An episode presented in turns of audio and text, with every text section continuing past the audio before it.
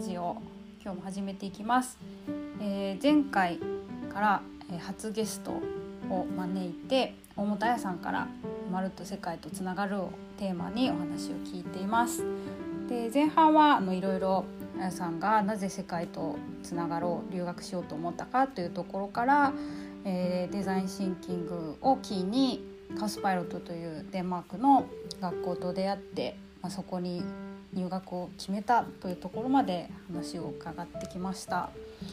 い、では、えー、とここからはそのデンマークでのエピソードとその後の今日本で起業されてっていうところにフォーカスしてお話を聞いていきたいと思います。よろしくお願いします。よろしくお願いします。そのデンマークで実際この教育を受けたいと思って留学して3年間のプログラムですかね。そうですね。はい、受けてみてどうでしたか？もうあの一言では言い表せないぐらいやっぱりこう自分の人生を本当に全く違うものに変えてくれた教育で全く違うと言いながらもよりこう自分に戻れたというかあの本当にこうやりたいこととか実現したいことがやっぱりこう見えてきてでそれをなんか気づいたらそれを仕事にしてたというかなんかまあ変な話こう起業家のレールに乗ってこう起業家になるためのこうレールに乗って、まあ、今に至るという感じなんですけどもでも自分が自然とこう本当にまあやりたいことっていうのをこう引き出してくれたようなあの教えるっていうよりも引き出してくれたような教育だったなと思います。引き出すっていうのはど具体的にまあ大学とかでも教育を受けるっていう感じだったと思うんですけど何が一番違ったんですか？そうですねやっぱりこう受ける時からやっぱ違ったのはやっぱりこう最初の入学試験の時からこう自分あなたは何をしたいですかっていうところから入っていて、まあ、そのまあTOEIC の点数とかこう GMAT の点数とかよく、まあ、ビジネススクールで問われるような点数は一切問われなくて、まあ、その代わりにこう creative assignment みたいなものがあってこう自分の夢のプロジェクトを自由に表現してくださいみたいなプロあの assignment があったりあの、まあ、私のあなたの人生をあの振り返って、えー今に至るまであの自由にエッセイを書いてくださいとか。あの自分はどんな人間かっていうのをこうか自分にかああの語らせ自分で語らせるみたいなそういうなんかこうワークがあってでそこにはやっぱりこう、まあ、テストはされあの試験ではあるんですけれどもなんかこう何書いてもその人だし正解がなくってそもそも自分が何を大事にしてきたかっていうことが正解というか、まあ、そういう意味でこう受ける段階からこう価値観だったりとかあの、まあ、あり方に対してこう大事だと思うことをこう引き出してくれたなというところがあってで実際受けた後もあの、まあ、二次試験で、まあ、ワークショップを通してこう、まあ、既存の企業に対してこうある提案をするんですけど、まあ、そのプロジェクトを考えるという中でもその自分自身はどんなことを大事に思っているのかっていうのをこういろんな課題でこう話させたりとかするんですね。でそれはなんかこう、まあ、ある課題では結構その面白い課題があってあの、まあ、あの2つ島があって、まあ、そこにこう橋があるんですけど渡れる人と渡れない人がいてでその時あなたはどどの人どど何を大事にしますかみたいなことを聞かれたりだったりとか。まあ、そういうちょっと倫理観というか正解はないんですけれども56人でこう私はこの人をこう助けるべきだと思うとかこの人がでもあまり良くない人だと思うからちょっとあの優先順位は低いとか なんかそういう話をこうさせるんですよね。で、ね、やっぱりそういう話って一切今までこう人生の中でこう倫理観を問うようなあの対話の内容っていうのは経験したことがなかったので、まあ、正直その時にも私は実は日本でやっぱそういう、まあプロまあ、そういう倫理についてこう話し合う場面がなくてやっぱりこうここであまりディスカッションするのがやっぱ得意じゃないと感じたっていうこともその、まあ、試験でこう10人ぐらい周りにこう見られてるあの見てる人がいるんですけどそういう話をしたりとかやっぱりこう合格するために何が必要かっていうその傾向と対策っていうよりはその自まあ、何言っても合ってるし何言ってもこう受け入れられるというか。うんうんあのその正解も間違いもないみたいなところはそういう入学試験からあってで実際受かった後も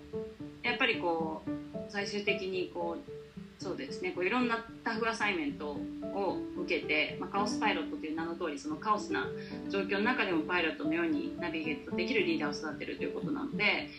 期間がすごく短かったりこうクライアントが結構、まあ、初対面で全然こうよく知らないこうクライアントに対してこう短い期間でソリューションを提案するとかあのもっと大きいことで言うと3ヶ月南アフリカに全員があの引っ越しをしてでその中でこう現地の、えー、クライアントと一緒にあの価値を生み出すためのプロジェクトをやるとか、えーまあ、その間にこう組織を立ち上げる経験をするとか、まあ、いろんなこう、まあ、企業家育成スクールとしてその自分がこうやチームがこうメンタル的にも追い込まれた時にこうどうやってお互いをこう支え合ってで本当にこう望ましい未来に向かって生み出して進んでいけるのかってことを教えてくれる学校でチャレンジはたくさんあるんですけどそれによってこう何を学んだかっていうのを必ずこうリフレクション内省の時間をいつも授業の中であの長く設けているのがすごく特徴的な学校ででこのいろんな出来事があったけどその自分にとってそれどうだったかとかチームにとってどうだったかっていうのをこうものすごい時間をかけて話すのであのやっぱりこう通常のビジネススクールだと1年ヨーロッパだと1年でアメリカだと2年ぐらいででやっぱデンマークだと3年あのその学校はカオスパイト3年かかるのはやっぱその内政の時間だなっていうのを私は個人的に思っていて、うん、やっぱり意味付けしていくっていうのはすごくこう時間のかかることだしその起業家養成って言ってもその起業家を生み出すことが目的というよりは、まあ、学校自体もそのまあ、ビジョンとして To be the best school for the world っていうふうに言っていて世界にとってよりベストな最高な学校にであることなのでやっぱそこにいる人たちもその起業しないといけないわけじゃなくてこう世界にとってどういうふうに自分は貢献したいのかとか、まあ、そういう気持ちを持てるようになるまでがこう、まあ、学校としてのあの役割なので、まあ、一人一人はそのあの考え方あの育ってきた環境もあのやりたいことも違うので全員をこうまるっとこういろんな個性を受け入れてその中で一人一人がこう進むべき道っていうのを見つけられるようなそういう答えは教えないけどチャレンジはたくさんくれるっていう。チャレンジとあの内省する時間をくれるような、まあ、そういう教育がやっぱり引き出すっていうことではあの本当にそうだなというふうに実感します。うん、じゃあ本当にその生徒がいて一方通行で教えるっていうよりもこう実践しなさいじゃないですけど そういうチャレンジの場をどんどん与えて内省しながら引き出していくっていうような学校だったっていう。ことですね。そうですね。まあ、その名前通りカオスって言ってたんですけど一番カオスだった出来事って何かありますか？そうですね。一番カオスな出来事はあの一番カオスな出来事はやっぱりこう南アフリカに3か月行った時のことでで、まあ、3年目のその自分のファイナルプロジェクトもまあ大変っちゃ大変なんですけども日本に帰ってきたのでこう自分の慣れ親しんだ国で何か始めるっていうのはまあ、それも大変ではあるけど、まあ、結構勝手が分かっているので、うん、あの全然大丈夫大丈夫大丈夫というかあのある程度は受け入れられるチャレンジだったんですけども全くもうで住んだこともない南アフリカに、えー、3ヶ月住んででそれもあの、まあ、チームで36人で引っ越ししてで実はカオスパイロットっていうのは当時スイスの学校もあってスイス校からもえー、十数名のメンバーがジョインしてそ合計まあ50人ぐらいのチームですかね。で、えー、01の組織体を作ってで組織っていうのはそのやっぱりこう南アフリカで活動するためにあの、まあ、学校側がいろんなアサイメントをくれるというよりは学校側はオフィスのとなるホームベースのスペースですね、まあ、拠点となるホームベースのスペースはレンタルしてくれてで家も探してくれてる状態ででクライアントも、えー、何社かあの見つけてくれてる状態。であとはそれをこうどう互いにこうチームとして学び合いながらあの支え何かあった時に支え合いながらやっていくかって言った時に組織を作れっていうような課題があったんですね。で01の組織を作るって言った時にじゃあどんな組織にするかっていうその組織構造みたいなのもあの事前にみんなで考えてフラットな組織にするかそれともヒエラルキーのある組織にするかみたいな話し合いをしたりとか、誰がそのリーダーになるべきかとか、まあ、そういうのもちょっとこうあのやったことがない経験なのでカオスだなと思ったんですけども実際にそれを回すってなった時に頭で描いているその組織の作りなんですかねこう運営の仕方とまあ、それをのデンマーク日本でもなくデンマークでもなく全くゆかりも縁もゆかりのない南アフリカでやるっていうのはもう全然違ったレベルの話で、まあ、途中でなんかあの、まあ、エアビであの家に借りてたんですけどあのなんか大家さんがまた貸ししてたみたいで。あ大家さんじゃないなあの貸してくれた人がまた貸しして大家さんにバレて私たちがなぜか出ていかないといけなくなったり1 ヶ月2ヶ月しか住んでなくって残りの1ヶ月をちょっとなんか家探しにもう時間を割かないといけなくてあの、まあ、他の人の家を渡り歩いたりとかデンマデンマークでもやったことなあまりやったことない家探しをやるっていうような経験だったり。で、まあ、プロジェクトもあのそうですね。結構うまくいかないこともたくさんあって。で暮らしも安定してないしそのプロジェクトもうまくいかないこともあるしで組織を立ち上げるっていう経験も初めてでっていうのでもういろんなこうレイヤーでもカオスのが本当にマックスで もう本当に頭がもう訳が分からなくなってでも本当にこう一人で時々、まあ、ケープタウンにみんなであの住んでた。ケープタウンでこう拠点としていたので海沿いにこう一人で散歩に行って 頭をこうリフレッシュさせたりそれでも頭全然リフレッシュされなくてもう本当にもう苦しくてあのもう本当に悩ん悩みが多くて、まあ、みんな悩んでるんですけどでも、まあ、デンマーク出身の子たちは、まあ、留学してるっていう状態なんで私の場合は留学中に留学し中留学しているというね、まあ、いろんなこうレイヤーがこう重なり合って、まあ、本当に精神的にこうちょっとの大変な時期だったんですけどもでもその経験があったからこそその時の学びを一言で表すと何かみたいなのをレポートで書くあの書かないといけなかった時にその本当に混沌とした状態の時に大事なことはまず目の前のあのステップに目の前の、えーとまあ、達成できたこと小さな小さな達成できたことにお祝いをすることっていうのが自分の中でこう気づきとしてできたんです生まれたんですね。それがもう最大のこう気づきだったなと思っていてでやっぱり本当に大変な時っていうのはあの大変な時だからこそ足元に目を向けてあのちょっとでもできたことがあったらもうすぐに自分のこともあの一緒にやってきた人ともこうお祝いをする。そのお祝いをする文化みたいな祝う祝福の文化をこう大変な時でも作ることがあの、まあ、カオスを乗り越えるためのこう、まあ、一番大事なことっていうのが自分の中でこうストンと学びが落ちてそれがこう起業して今6期目なんですけどもいろいろ大変なことはあったけれどもそのケープタウンでのそのものすごいカオティックな経験があったからこそ祝うことがいかに大事かとかあの自分に優しく接することとか他人にも優しく接すること。でやっぱそういう足元のステップに着目するっていうことが大事なんだなっていうのをビジョンを見ながらもこう足元っていうところのこう行ったり来たりするような視点っていうのがやっぱりこう身についたのが本当にこう、まあ、一番カオティックな経験で得られた 財産だなと思います。うん、かなりその密度が濃い南アフリカの滞在だったっていうことなんですね。なんかその本当に多様なメンバーがいるっていうお話が何度も出てきて、まあ、ある意味その多様なメンバーで考えるからこそ生まれるものもあると思うんですけど一方でこう多様性を受け入れるっていうことは、まあ、ある意味それもカオスだとあの混沌であるっていう状態でもあると思うんですけどそこら辺はこう意見をこう組み合わせていくさっきこう組織を作るみたいな話もあったんですけどなんかどういう感じで統合されるとかミックスされていくような感覚がありましたか？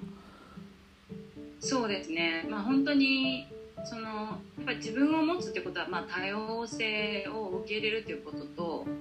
まあ、お互いにその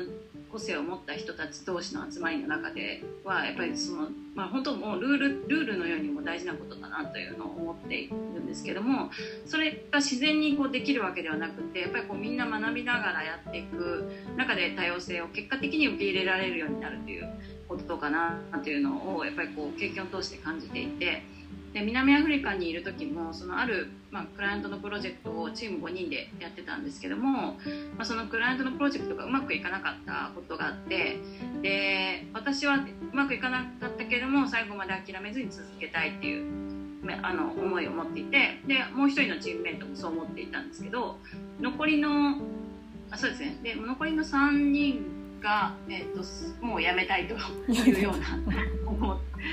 いを持っていてじゃあどうするとであの2人で、えー、クライアントの案件を担当するのは難しくってやっぱりこう少なくとも3人ぐらいは必要だと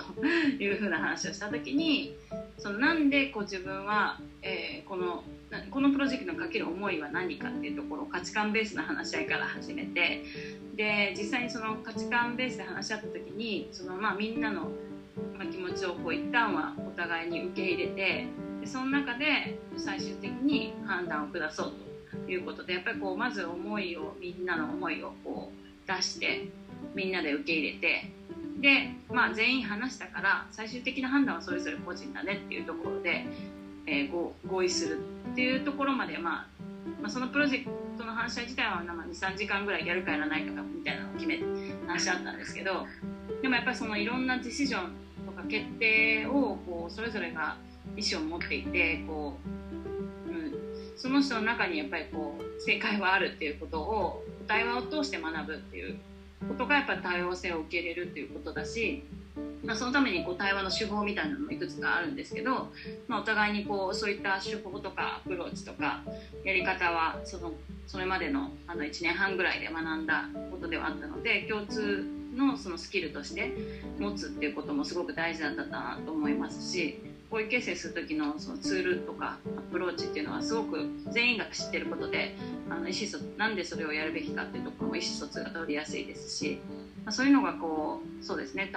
うん、ツールやマインドセットやスキルとそれからその、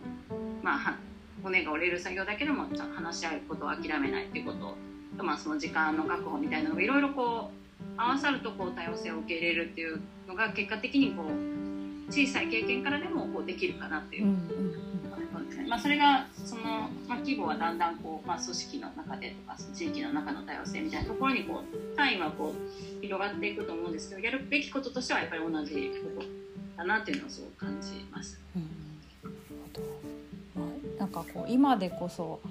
日本でもこう対話を大事にしましょうみたいな話が盛り上がってきてますけどまさにそのグローバルで何かやるっていう時は本当にそこでこう価値観を突き合わせて合意していくっていうプロセスが欠かせないっていうことですね。そうやってまあマックスカオスな経験も得ながらあの3年間学んできた後にあの日本に戻ってきて会社を株式会社エアを立ち上げられてるんですけどこれは何で立ち上げることにしかも日本でなったんでしょうか？そうですね。やっぱりこう、まあ、立ち上げる時に、まあ、日本にするかそれとも違う国にするかみたいなことを迷った時期がありましてでまあ、もう社会人で一度留学するともうもう社会人でもう一回留学することって多分ないだろうなと思ってもうこれがもしかしたら最後の留学経験になるかもしれないとなった時にやっぱりこうできるだけこう海外に長くいていろんな活動をやってっていうことをしたいなと思ってで一度やっぱりこう3年目の時にその、まあ、最終的に起業で起業するってことを考えた時のそのフィールドとして、まあ、南アフリカも実は考えたんですね。もう一度南アフリカに帰ってあの、まあ、そのデザインっていうものをこう、まあ、社会変革のためのデザインを学ぼうとそういうもうものがこう溢れ、まあ、素材としてはすごくたくさんあるようなあの、まあ、そうですねこうクラ素材としてもらえるようなこうクライアントさんも実はつながっていたのででいつでも帰ってきてもいいよということを言ってくださっていたこともあって、まあ、帰ろうかなということも思ったんですけどその時に、まあ、メンターの友人に話をしていた時にいや本当にやりたいことは何かと 言われましてでいや本当にやりたいのは日本人のクリエイティブクリエイティビティに対する自信を取り戻すことっていうのを言ったんですね。でそれでなんでじゃあ日本に帰らないのかっていうのを聞かれまして。で、まあ、日本に帰るにはまだ経験は足りないと思っていてあの南アフリカで経験を積んでから帰りたいと言ったんですね。そしたらそれはなんか日本人のクリエイティブコンフィデンスを取り戻したいって言ってるのに自分のクリエイティビティを信じずに、まあ、海外に行くっていうことなのかっていうようなことを言われまして、でクリエイティブっていうのはその時私はやっぱり生まれ持った才能じゃなくてトレーニングによって得られるっていうふうに感じていたので、まあ、その、まあ、トレーニングの一環として南アフリカかなというふうに思ってはいたんですけれどももうすでにこう、まあ、メンターと話してただけであなたのやりたいことはすごく決まってるし日本人とやっぱりこう向き合ってそのクリエイティビティの源泉っていうのを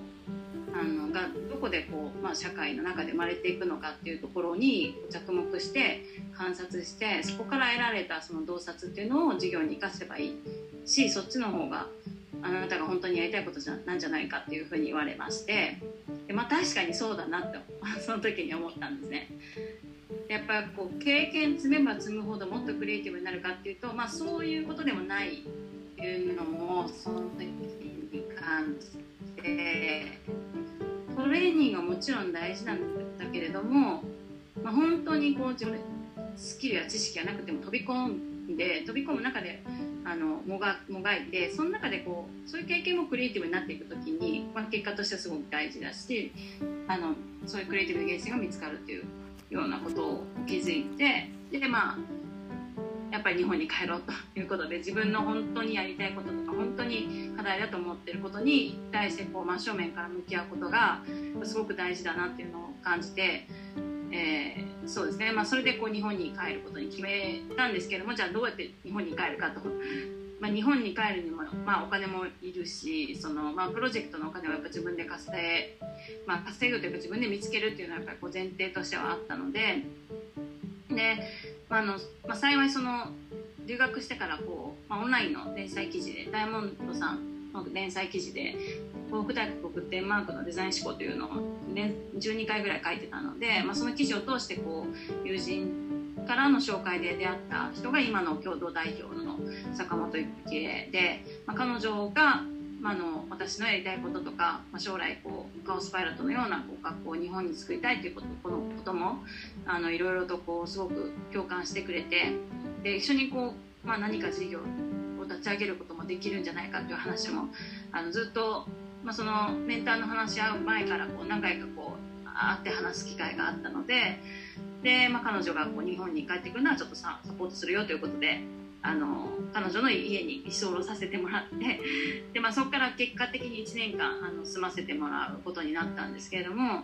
その中でこう、まあ、で彼女自身もこう家族がデンマーク人で、まあ、デンマークと日本を行ったり来たりする中で私以上にこうデンマークの教育についても詳しいし社会についても詳しいしそれをどういうふうに日本に紹介したりこう日本の社会に取り入れるべきかっていうところもすごくあのアイデアがたくさんある人だったので、まあ、そこの部分で一緒にあのややろうということで。でやっぱりこう人との出会いとやっぱりこう自分の決断に至ったそのあのメンターの一言がやっぱりすごく強くってあの実際やっぱり日本に帰ってあの起業しようということになりました。なるほどじゃあ結構その池江さんとの出会いも、ね、共同代表として一緒に立ち上げるっていうこともそうですし、まあ、メンターの一言もいろいろ言われてきた中で一番あやさんの中でこう刺さって残ってそこがこう目となって企業まで行ったっていう感じなんですね。で、まあ、実際日本ででゆきさんと一緒に立ち上げられて今6期目っていうことなんですけど、まあ、今までどうどうでしたか？その立ち上げてからここまでっていうのは。そうですね、まあ、最初はやっぱりこう当時、まあ、2015年に立ち上げたんですけども、まあ、デンマークっていうと、まあ、福祉とか、まあ、あのデザインとかあのそういうイメージはある人はたくさんいたんです、まあ、幸福大国とかそういうのはあったんですけどもそのデンマークで学んだそのデザインのまあ、手法だったりアプローチっていうのが実際にこう日本のビジネスでも役に立つっていうところはあまりこうまだ全然そこまで認知されてはいなくって、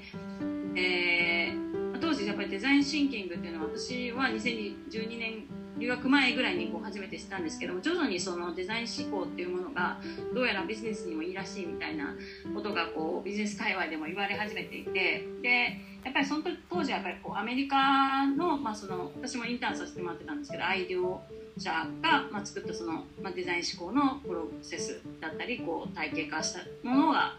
を中心にこう広まっていたところがあってでやっぱりそこの時に、まあ、デンマークのデザインがっていう話をした時に結構ピンとくる人はすごく少なかったんですよね。なんですけどでも、まあ、いろんなその人とこう起業家の人とかと会う中でやっぱりあの自分たち自身がやってきたことをこうこれはいいって言ってくださる方も何人かいて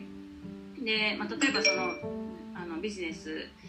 ビジネスのためのデザイン思考という本を書かれたその河野昇先生ですね、まあ、この彼はそのやっぱりこう研究者でもあるけれども実践者でもあってで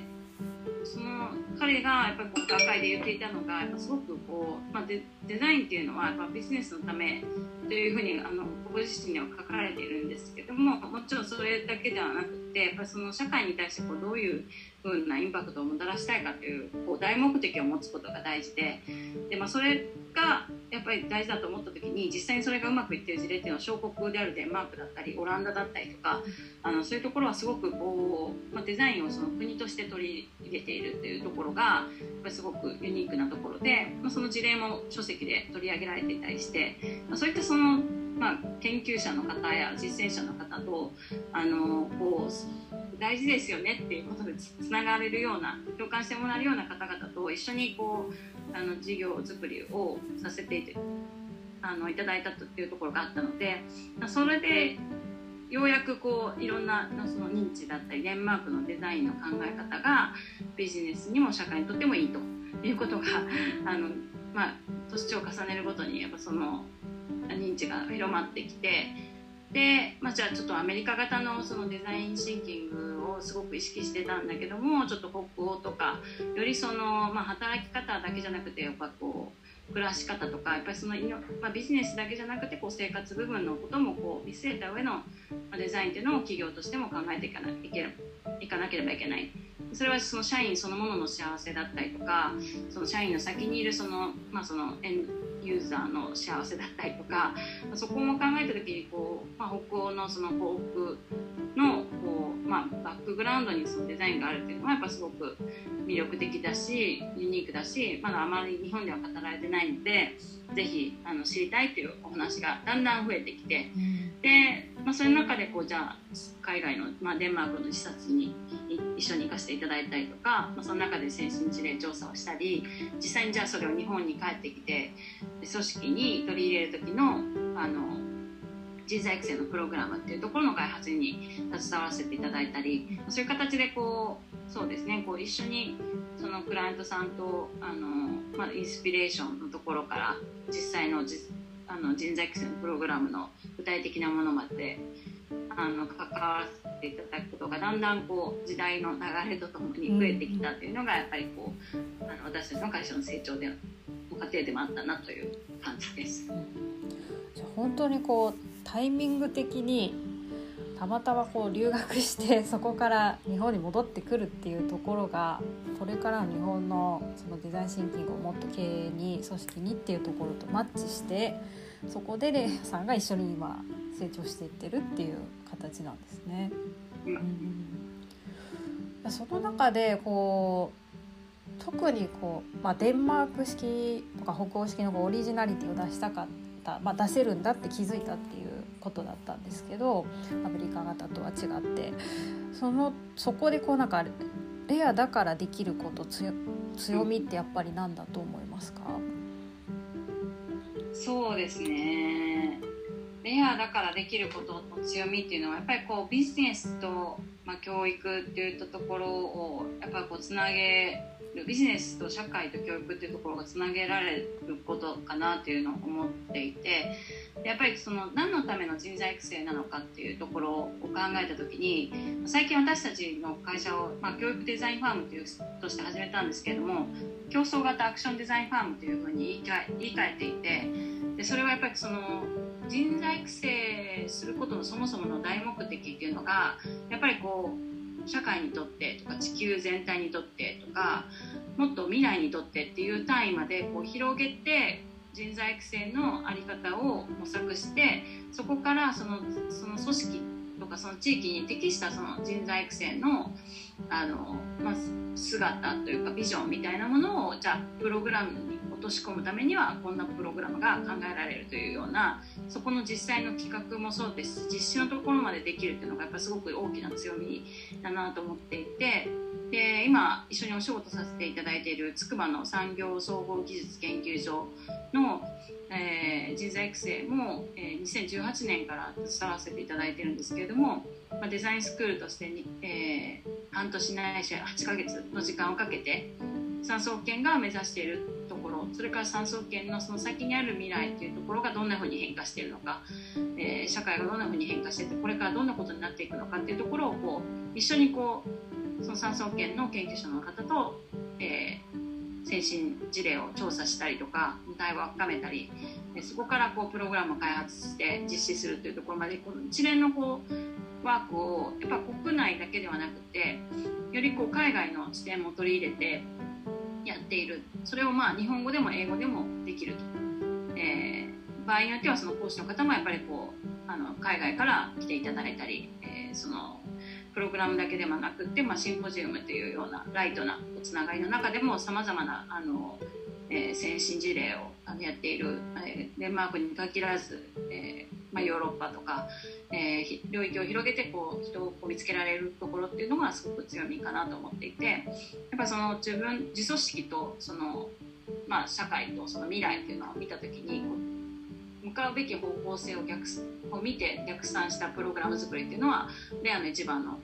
強みだなというふうに感じています。はい、それをグローバルの視点を持ってやるということですかね。うん、実際私もいくつかこうイベントに出させていただいたことあるんですけどこう本当にデンマークから講師の方が出られてあやさんがそれをトランスレートしながら参加者もこう日本語英語交えてっていうまさにそこがもうミックスするあの場だなっていうのを感じたことがあるんですけど、まあ、そういうところで本当にこうレイヤーさんがそこにたこう関わるステークホルダーの強みを引き出すっていう形になっていってるように思いますね。じゃあ、まあ、今後そのやっぱりこうグローバル日本の会社でありながら世界とのつながりっていうのを橋渡しっていうのをずっとやっていかれると思うんですけど、まあ、これからもこう大事にしたいこととかやってみたいみたいなことってどういったところでしょうか？そうですね。あの私自身の思いとしては、まあ、会社はやっぱりこう教育デザイン事業として始めたので、まあ、教育っていうのは得るものではなくて自らデザインするものというふうにあの思いそういう思いを持って始めたんですけれども、まあ、その教育をデザインした時に、まあ、どんなふうにしてそのデザインした教育っていうのをこうアクション具体的なアクションにつなげていくかっていうことで自分たちとしてもこうやっぱりこう人材育成プログラム作りだけではなくて自分たち自身もそういうアクションを起こしていけるような会社であるということがすごく大事だなと思った時にまず今ちょっと力を一つ入れてるのはそのプレイフルラボというのを最近立ち上げましてでもともとのその私の思いでもあるそのクリエイティビティっていうのが、まあ、生まれ持ったものではなくてトレーニングによって得られるものとする時にじゃあどこからそれをやるのかって言った時にその、まあ、保育だったり幼児教育っていったところに着目してその子供ってまあみんなクリエイティブですよね。で子供の時はこれはやっちゃいけないとか、まあ、言われなくてもこう自分でこう発想したりとか、あのあの自分でもやりたいことをとにかくその直感ベースにやると。でそっからがそそれが結局はすごくそのクリエイティブなものの見方ができたりとかあの世界の新しい見つめ方が発見できたりとかそういうのをこう親自身も多分対話子供とのこう関わりを通して見つけていくっていうこともあると思うんですけど、まあ、そういう子供の時のそのクリエイティビティみたいなのを大人にななっても、まあ、失ったものもあるけれども取り戻せるようなそういうものって何かっていうのを考えた時に実はその幼児教育のアプローチっていうのが大人にも適用できるんじゃないかというのを最近すごくあの、まあ、幼児教育に関わって、えー、いたあのメンバーがあの入社してくれたことをきっかけに感じるようになってじゃあ実際にそれをこう形にプログラムにしてみようということで、えー、大人のための遊び場ということで人が、まあ、心を整えるために、えー、パペットを使ってこうあ遊んだりですとか お絵かきしたいですとか、まあ、絵本を読み聞かせにさ絵本をちょっと読み聞かせに参加したりですとか、まあ、そういう本当にこう子どもの時にやったようなこと遊びっていうのを通してあの自分の感性を取り戻したり、えー、感性や感情とかそういったそのあの居心地が悪いとかいいとかっていうのをもっとこう敏感に感じられるようになる。でまあ、それがすごくその、まあ、クリエイティブになる時にいい意味でこう助けてくれるもの違和感を感じるようになったりそれに対してこうなちょっと何かやってみようっていう気持ちになったりとかそういうこう思いを発見する場所としての遊び場っていうのをちょっとやろうということをちょっとやっているのとであとそれからそれはあの、まあ、オープンのあのスクール形式であのオンラインでやっているんですけれどもえー、あともう一つがその、まあ、アイダーデザインラボというものを一般社団法人を立ち上げましてでこれは先ほどちょっとお伝えしたその産総研ですね。産総研のまデザインスクールを一緒に運営してきた方々と一緒に立ち上げたもので、えー、やっぱりこういろんなその国とのこう、まあ、連携を通してこうプログラム作りをしているとやっぱり地球規模の課題っていうのはやっぱりこうお互いに共通で持っていてそれについて事業を作っていった時にその地球規模ってなった瞬間にこうステークホルダーがこう広がるそれは組織の中だけじゃなくてその地域とか国間っていうのになった時に間に挟まれた人たちがどんなこうマインドやスキルを持つべきかっていうところがすごく重要になってくるなっていうのを感じてでやっぱ国境を越えた時にその自国のまあ私自身が学んできたその自国の伝え方以上にその自分自身がどうかっていうのをこうどんな国の人に対してもどんな文化圏の人に対しても、ね、伝えられたりこう一緒にこうそれをベースにこう合意形成できたり何かプロジェクトを立ち上げたりという経験がこうできるような場所がもっとあるといいなっていうのを感じてで、まあ、デザインスクールであのまあ、産総研の方とこう培ってきたものをベースにあの私たちは技術的な要素はあまりないんですけど産総研の方たちはそういった技術的な思考を持っていらっしゃるのであのより幅広いそのステークホルダーの方たちと一緒に技術をも技術だけじゃないけどあの、まあ、技術を用いてあの未来を作っていけるようなその間を間をこう行き来できるようなマインドを持った人を育てるというものをちょっとこう始めたというのが最近の出来事で会社としてはあの、まあ、自分たちの事業としてはやっぱ教育をデザインした時のアクションとして、まあ、幼児教育やに着目した遊び場作り大人のための遊び場作りと、まあ、そことそうですねその間をどう行き来するかっていうよりこうちょっとスケールをちょっと広げた、えー、時にこう地球規模の課題に対してどうチャレンジできるか技術を用いてどうチャレンジするかっていうところ両方ちょっと始めたので、まあ、これをこううまくあの皆さんと一緒にやりながら巻き込みながらできたらいいなと思っています。ありがとうございますなんか本当にそのね今始めたばっかりっていうことなのでこの先その2つのやあのプロジェクトというか動きもどんどん発展していくでしょうしあの今日お話を伺って一番印象的だったのはその南アフリカでカオスな中でやっぱり目の前の小さなこう成功をお祝いすることっていうのが私たちはあのできてないんじゃないかなっていうのをちょっと思ってまあもちろんできてる人もたくさんいるとは思うんですけど、あの仕事に限らずいろんなこと含めて日々のことに感謝してお祝いするっていうところが大切なことだなって改めて思いましたしやっぱりそれが、えーと、あやさん自身とかレアの中でこう皆さん風土として根付いていっているからこそこう困難を乗り越えながらいろんな新しいつながりとか間を橋渡しするっていうのをどんどんやっていけるのかなと思いました。はい、いかがでしたか？今日お話ししてみて。あそうですねなんかやっぱりこうその足元のことをお祝いするっていうことは結構大事なこと一番大事な気づきだったんですけどだかすごい話すことによってやっぱりそうだったなっていうのをもう一度思い出したっていうのがやっぱすごく新しい発見で、うんまあ、あのそれは本当にこう会社としてもカルチャーとしても根付いてきてるところはすごくあって自然になってきたっていうのがすごくあの気づけたのがやっぱり嬉しいなと思ったので、まあ、私たちの会社はその小さな会社で、まあ、まだ社員が10名もいない満た満たない会社なんですけれどもでもやっぱりすごくみんなをこうみんなのそのいろんなライフステージをお祝いするっていうことをすごく大事にしていて